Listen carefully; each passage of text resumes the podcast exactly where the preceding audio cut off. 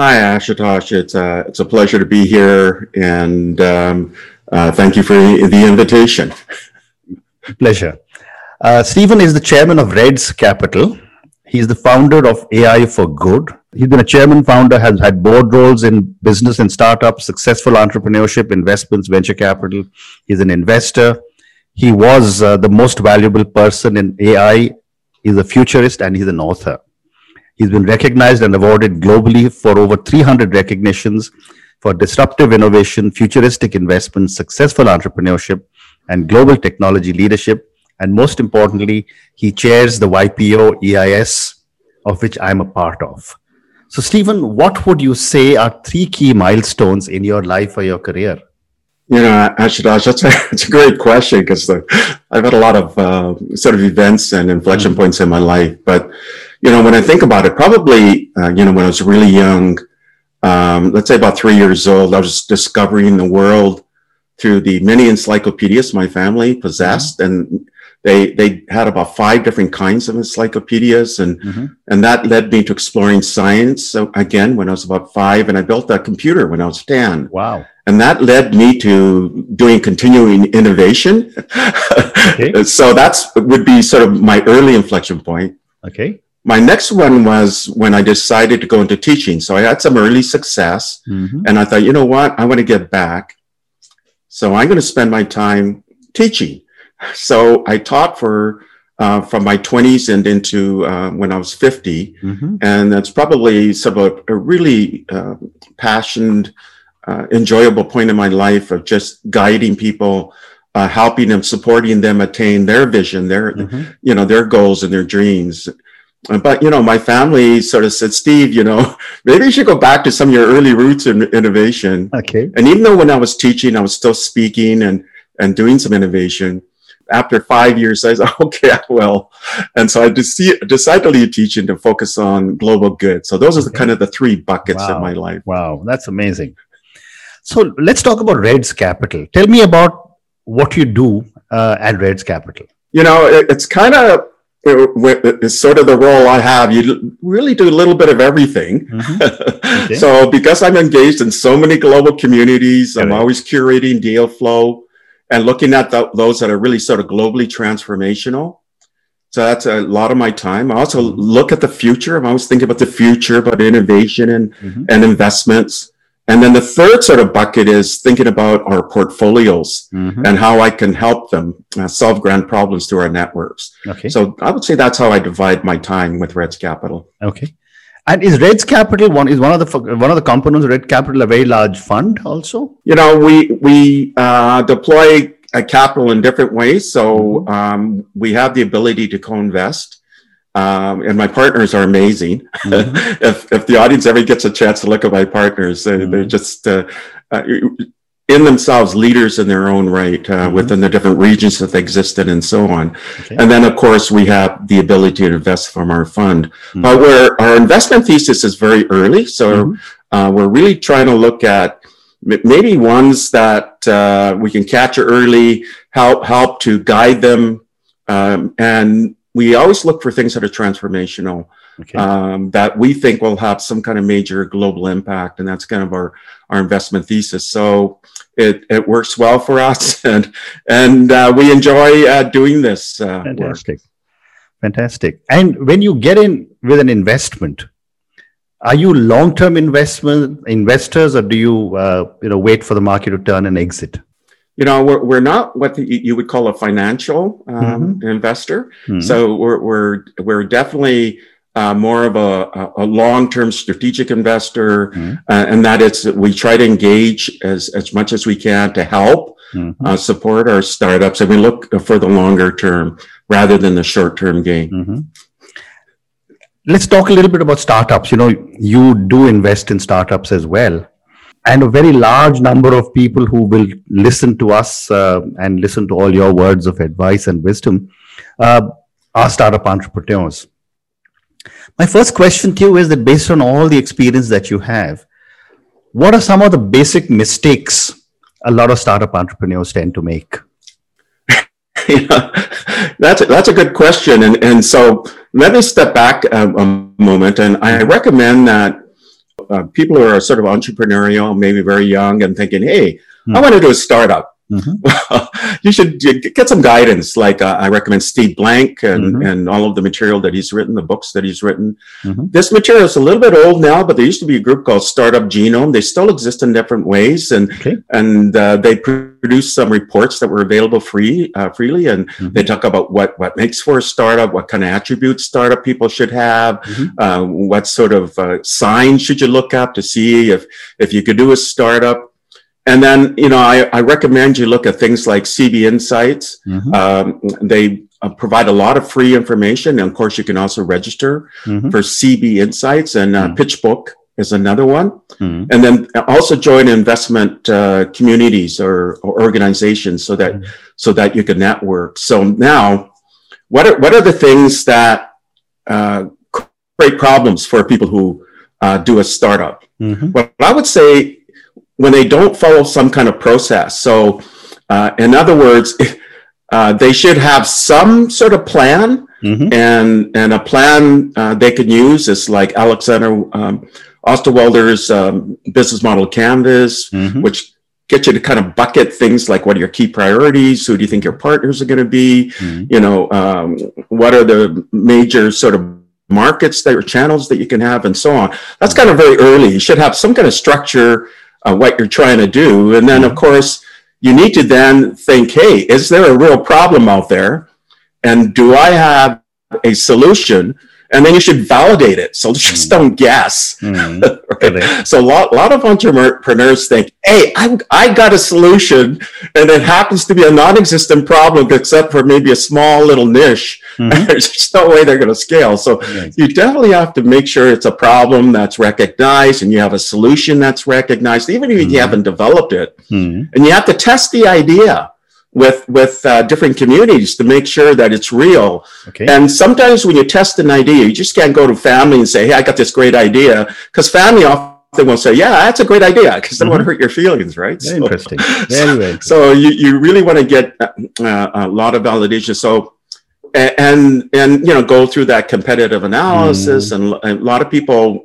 Uh, when they're entrepreneurs, they don't really think about, well, gee, mm you know, have I done some desk research? Is there mm-hmm. other people out there that are doing what I'm trying to do? Correct. And and so if you got a crowded marketplace, unless you can do it better in some way, mm. then you know it's a non-starter. So you know those are some of the early things, and then mm. of mm-hmm. course, uh, what you want to do then is is you want to make sure that you know you, you got some validation there's a real problem you got mm-hmm. some validation that you got a real solution mm-hmm. uh, you've done some competitive analysis you've done some planning and what's you know how you're going to structure this thing uh, um, what uh, some people do too is they'll even start trying to raise money without an mvp that's called a minimal mm-hmm. viable product mm-hmm. so you know build something really light and again see if it validates and validates by i mean you got a problem you got a solution you you built something uh, and then test it. I mean, mm-hmm. is there a product market fit? Um, again, a lot of entrepreneurs don't go this process mm-hmm. of actually seeing if there's a real product. Uh, they have a real product. They have a real uh, market, and there's validation or proof. Mm-hmm. In fact, one of the best ways to prove it is well, people pay a little bit, mm-hmm. uh, for, even for your MVP or to get the next iteration of your MVP. It, right. it, it, means a lot more than people just giving you kind of surface uh, mm. yes or no. And then, of mm. course, uh, you then go through revenue model validation, make sure you got paying customers and things mm. like that, where potentially revenues will exceed your costs. Hmm. Then you can go to a, a more um, high fidelity uh, minimum viable product or a proof point.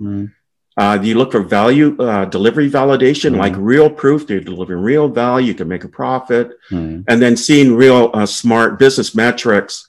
So those are some of the steps that you should think about uh, before you do a startup. mm And then you know why do why do startups fail? Why do entrepreneurs um, well, there's no market need. They run mm. out of hmm. cash. they're not the right team. Mm. They get outcompeted. Uh, mm. Price cost issues, poor product, lack of business model, hmm. poor marketing, ignoring the customers, product mistimed.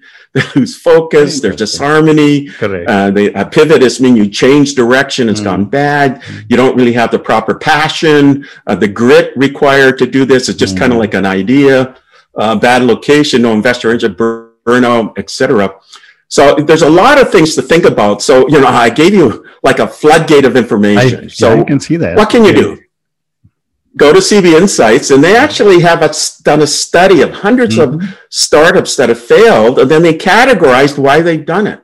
Wow. So do some homework and then before you do a startup think ah, you know to consider the things of why other startups fail and then think of these sort of processes and steps hmm. um, before you do a startup and often I get approached by people and say, Hey, I've got this great idea. Will you fund me? mm-hmm. I said, Okay, let, us step back a moment here. That's just an idea. Do you realize if you work it out, there's probably six trillion ideas being generated every day? Wow. wow. and there's a lot of difference, a big gap between an idea and actually executing and making it into something Correct. real, right? Correct. Well said. And therefore, a follow up question since you are the person who sits with the checkbook and I've often been asked this question Should I bootstrap my startup as long as I can? Or should I pick up as much money that is available to me? What are your thoughts?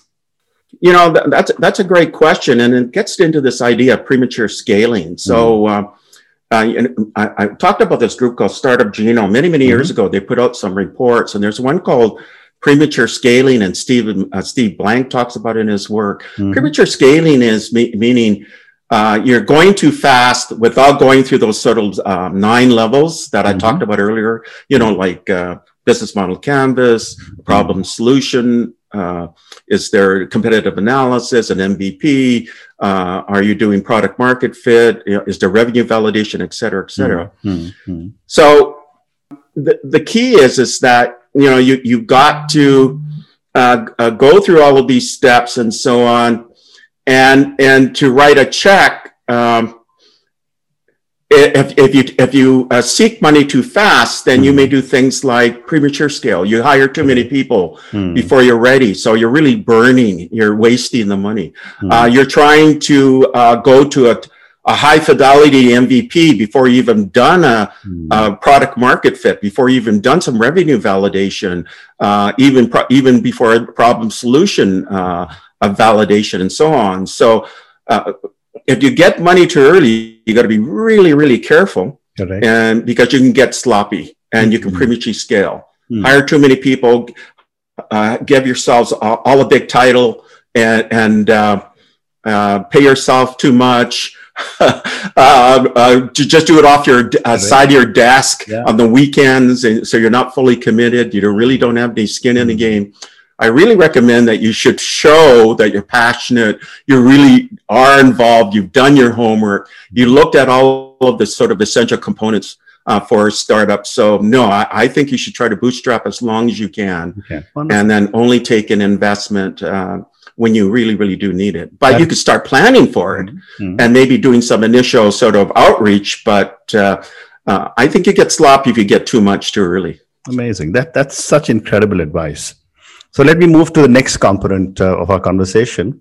You know, uh, you sit on so many boards, and I know, for example, in in the country that I'm in, in India, the fiduciary responsibility of a non-executive director is equal to that of an executive director. My question to you is, as a non-executive board member, what do you look for before you accept a board position? You know, I like to reframe that question to maybe organizations because mm-hmm. I sit across so many different kinds sure, of groups as a board member. Mm-hmm. So the first thing I look for is look, if if if you're going to sit or take on a board position for any organization, mm-hmm. uh, you better make sure that you believe in that organization, right? right. And so I always, myself personally, mm-hmm. I want to make sure that that organization aligns with my core values, uh, my core goals in some way. Mm-hmm. And and one of my core values is smart execution for global good. And what I mean by smart is there's you know a specific measurable achievable relevant time bound on a continuing basis for global good and there's metrics for that mm-hmm. and it aligns with my core values mm-hmm. and then the, then the second item is you know is that organization do they have sort of a basis in trust and integrity uh, transparency and so on and then can i make a meaningful contribution I just don't want to sit on a board just to take up a seat on a board. I want to make sure that um, I can meaningfully contribute to the mm-hmm. success mm-hmm. of that organization by injecting uh, maybe a diverse viewpoint or in some way not just add to the group think. Otherwise, to me personally, it's a waste of time. Wonderful. so, Stephen, you are the you're the founder of AI for Good. For all uh, our viewers and listeners, tell us what is AI for Good. You know, AI for Good is a solution focused movement, summit, and programs mm-hmm. where it's looking at the application of AI and their solutions mm-hmm. that always align for the United Nations 17 Sustainable Development Goals. Mm-hmm. Uh, yeah, and you can look this up on the internet. These mm-hmm. came out in 2015. Mm-hmm. And today, it's become the most successful summit and movement. Mm-hmm. It, uh, in fact, that term AI for Good has been adopted by governments around the world, uh, by corporations. They, for example, they have AI for Good programs uh, by academic institutions like Mila out of Montreal. They have an AI for Good program. So academic groups, media, and so forth. The UN agencies, almost all of them have adopted. In fact, over mm-hmm. 38 and, and so on. So you see this broad sort of adoption across the board, right. but it's really saying, let's look at AI, let's look at the ethical applications of it and make sure it lines for the positive benefit of the planet mm-hmm. by aligning with the United Nations 17 Sustainable Development Goals. Okay. And how does a, a common individual get associated with AI for good? You know, AI for good, if you can just look it up on the internet, make sure mm-hmm. it's tied to the UN agency ITU, because there's mm-hmm. now uh, you can get confused, right? Because it's uh, we put it into the, the public domain somewhat. So so make sure it's tied to the U, United Nations ITU, uh, the International Telecommunications uh, Union. Mm-hmm. So just do a search on ITU AI for Good, mm-hmm. and there's a means where you can join uh, the platform in some way if you're an entrepreneur. Uh, you, there's an open innovation innovation factory mm-hmm. where you can get mentorship and uh, have your startup uh, be judged and so on uh, and get spotlighted. Uh, you can contribute to focus groups. A focus group is almost like a working group, mm-hmm. working on a real solution to the application of AI. For example, there's one in healthcare. There's one in uh, the use of data. Mm-hmm. Uh, there's another one, a new one in disaster management. Okay. There's another one, autonomous vehicles, etc. And you can join. They're open open platforms where you can contribute your talent and your expertise. Terrific. So, Stephen, I'm going to now move to the last segment of our conversation, which is some questions for you personally. You know, first, first for an individual who does so many diverse things associated with so many organizations and from whatever I've know of you, you're constantly giving back. What are some of the core values you believe in? You know, that's a, a that's a great question. So, core values to me are things like uh, helping others, mm-hmm. uh, transparency, uh, taking time to understand the other, mm-hmm. Uh, understand other people's points of view, so um, and being very accepting of diversity and integrity. So, these are kind of my core values. Okay, and uh, as you look back at a, you know a life well led, multiple of successes, where you stand today, what does success mean to Stephen? To me personally, helping mm-hmm. others and in some way impacting the world uh, in a positive way. Okay. And uh, a follow up question to that: Who or what inspires you? You know, it's interesting. Any any challenge or opportunity that I see in the world that's diverse mm-hmm. and and which um, adds to my understanding. Mm-hmm. And I, I that's inspiring for me. So um, and and it, you have to be receptive to that. So I'm inspired by every person I meet. Mm-hmm. I'm inspired by hearing their narrative and their story and understanding and learning from them mm-hmm. their their trials and tribulations, their successes and challenges, and how they met them and and grew from it. And then that makes me grow. And for example, Ashutosh, Ashutosh, we, we had a great conversation. I learned a lot from you because oh. you shared so much about your marvelous uh, experiences. So. Thank you. Thank you. My next question to you, Stephen, is on failure. You know, uh, and I've often said this that from the world, part of the world that I come from, parents don't teach children it's okay to fail you know we're constantly being told you've got to come first be head of the line etc etc and that probably manifests itself in our behavior patterns and yet we fail and we learn and we move on. So, my question to you is what have been some of your learnings from some of your mistakes?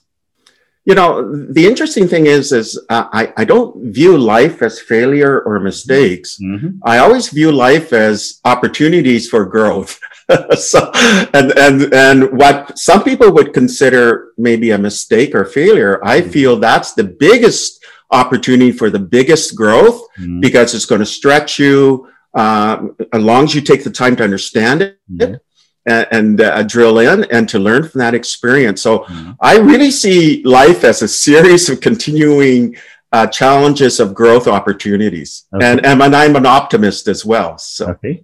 Okay. So I have time for two more questions for you. Um, my next question is that, you know, technology, giving back, uh, you know, uh, large social sector projects. How do you want the world to remember you? I want the world to remember me by maybe uh, one word helping. Mm-hmm. I want to be identified as I helped. Mm-hmm. okay. Okay. That's a, that's a great that's way to be remembered. My last question to you is you know, you're obviously an absolutely incredible multitasker, and I've seen you at work doing incredible stuff how do you handle so many different roles? You know, I get that asked that question a lot. Mm. Like, uh, how is it possible that you know I work on many uh, different problems? Um, well, one thing is I believe in this idea of grit. You know, Angela Duckworth's sort of definition of grit, and that's sort of like uh, skill um, plus uh, hyper effort makes talent, and then talent plus, uh, or I should say talent plus hyper effort makes skill. Mm-hmm. Skill plus hyper effort makes achievement, but achievement with, with passion and commitment and optimism and again, work, mm-hmm. uh, creates success. So, so passion drives me and then that drives me to put in time and commitment. But there's something else, and, and I, found it in my family. my family has the ability to work endless hours. Okay. Uh, my mother has, it, my grandmother has it, uh, my my uh, sister has it, and so on. So I think it's probably a gene. Uh, okay. There's a gene called ADRB1 or DEC2 uh-huh. okay. that allows you to work um, pretty well endlessly. So I see a work a week as 168 hours available. Okay. So that's kind of one part. Uh-huh. The other part, the reason I can do a lot is, um, you know, there's a law called Metcalfe's law, which means the value of something is proportional to the number of connected users or in my case, it's relationships. So in, in, in, my life, I find that the more I do, in a way, it actually makes things more efficient mm. because I can see commonality. I can see how things relate to each other. And therefore, I can see solutions faster and execute wow. faster and opportunities and challenges. So mm. in a way, being busier makes you more efficient. Correct. I, that, that is one thing I fully agree with you. Uh, Stephen, thank you so much. It's been such a pleasure and such an honor talking to you. I wish you lots of success with everything that you're doing. Ashutosh, thank you for inviting me. I, I truly enjoy this and, and also all the marvelous work that you're doing. Congratulations on your tremendous history of success and for giving and helping others. Thank you. Thank you so much.